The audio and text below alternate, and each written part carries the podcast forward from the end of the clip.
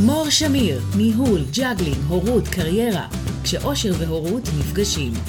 שלום לכולם, כאן מור שמיר, אני שמחה מאוד שהצטרפתם, ואנחנו מדברים היום על נושא שמאוד מעסיק הרבה מאוד מאיתנו, העומס הזה של החיים, שלא משאיר הרבה זמן, לא לנו לעצמנו, ולא לנו להיות עם הילדים שלנו. אז קודם כל בואו נברר רגע, תכלס, מה הילד צריך. אנחנו קוראים לדבר הזה, ואגב, זה לא רק ילד, זה כל אדם, אנחנו קוראים למטרת העל של הבן אדם תחושת שייכות. המקום הזה שאני מרגיש שרואים אותי, שאני מורגש ומשמעותי, שיש לי, אה, מצד אחד אני מרגיש אהוב, אהוב בכל תנאי, מצד שני אני מרגיש נחוץ ויכול. אז באמת הרבה מאוד מאיתנו מאוד עמוסים, חוזרים לעיתים בשעות מאוד מאוחרות הביתה. לא תמיד אנחנו חוזרים ככה פנויים, יש לנו הרבה מאוד דברים שעשינו לפני כן בעבודה שלנו ואנחנו חוזרים ככה עם הלשון בחוץ. העניין הוא שכשאנחנו חוזרים הביתה, הרבה פעמים זה נראה ככה. פותחים את הדלת, מכונת הירייה מתחילה לעבוד. מה, אתם עוד פעם בטלוויזיה? לא אמרתם שיש לכם שיעורים?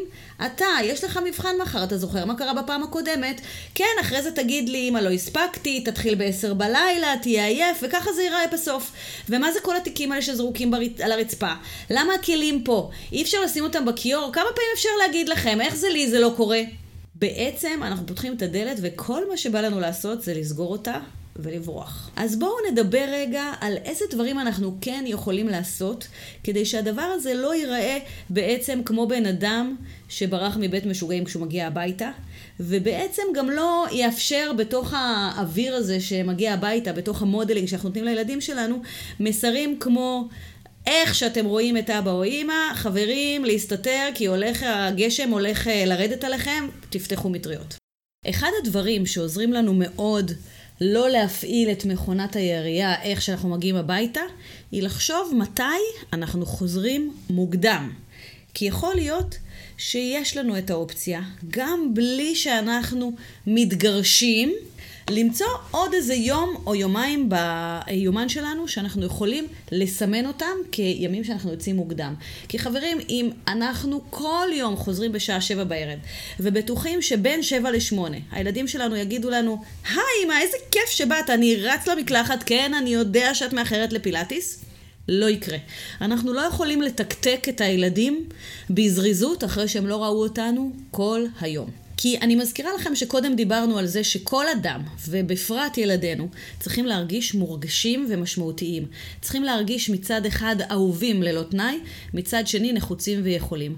ככה מתפתחת תחושת השייכות, המקום והערך. ואם יש להם את התחושה הזו שבבית שלנו יש לנו מקום וערך, אז יש סבירות מאוד מאוד גדולה שההתנהגויות הקשות שמאוד מאוד מאתגרות אותנו ובגינם אנחנו מגיעים להדרכות הוריות, כמו למשל יללות, כמו למשל הצקות, כמו למשל בכיות, כמו למשל פזצתות על הרצפה, כמו למשל אה, ריבים בלתי פוסקים, הדברים האלה יקרו פחות כשאנחנו נעבוד נכון בין האירועים. אז אחד הכלים המשמעותיים שאני רוצה לדבר איתכם היום עליו, שהוא סוג של הייווי לקבלת תחושת השייכות, לבניית ההרגשה הזו שיש לי מקום וערך שאני מורגש ומשמעותי יחד עם הילדים שלנו, אני קוראת לו חוג הורי ילד. מה זה בעצם? תחשבו על עצמכם, כשאתם רוצים לפגוש אה, איזה מישהו שחשוב לכם לקפה, מה אתם עושים? פותחים את היומן, יש כאלה שזה בפלאפון ויש כאלה שהם אה, עוד מהאולד פשן של היומנים האלה שנפתחים אה, הספרונים, מסמנים את הזמן שאתם הולכים לפגוש את האדם הזה. ככה אתם מבטיחים לכם שבתוך אה, הקלנדר המאוד מאוד עמוס שלכם, עדיין בטוח יהיה את המקום שאתם פוגשים אותו. אז אני מזמינה את כולנו לחשוב על פגישה באחד על אחד עם הילד שלנו, בתור משהו שהוא ראוי מספיק לסמן אותו ביומן. לא חברים, זה לא עצוב שאנחנו צריכים בשביל להיפגש עם הילדים שלנו לסמן את זה ביומן. כי אני מניחה שזה לא הדבר היחיד שבו אנחנו פוגשים את הילדים. יש עוד אירועים, כמו למשל שמספרים סיפור, כמו למשל שבשבת יורדים למגרש משחקים, כמו למשל שיושבים לראות איזה טלוויזיה, איזה תוכנית נחמדה ביחד עם המתבגר שלנו. אבל אם אנחנו מתייחסים לחוג הורי ילד בתור תוצר נוסף, ייחודי, שבו קורים שני דברים. אחד, הילד, או סלש המתבגר, בחר מה עושים באותו הזמן שבחרנו להיות באחד על אחד איתו, ואגב, אפילו חצי שעה בשבוע שבהם סימנתם ביומן את הזמן עם הילד הזה, זה די ויותר בשביל התחלה. כמובן שכל המרבה הרי זה משובח, אבל אנחנו מניחים שיש עוד אירועים שבהם יש אה, אה, סוג של תקשורת עם הילדים שלנו.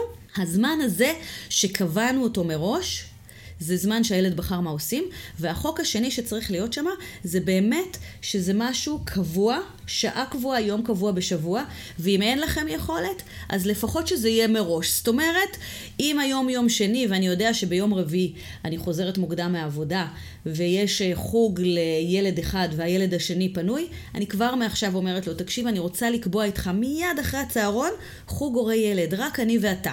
למה אני רוצה שזה ייקבע מראש? כי אז יקרו שני דברים. אחד, אני אוכל לעשות על זה אה, PR.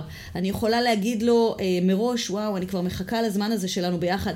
חשבת כבר מה נעשה? אני מאוד מתרגשת, אני מחכה להיות איתך לבד. זה אחד, ככה אתה מאוד מאוד מעצים את המקום הזה.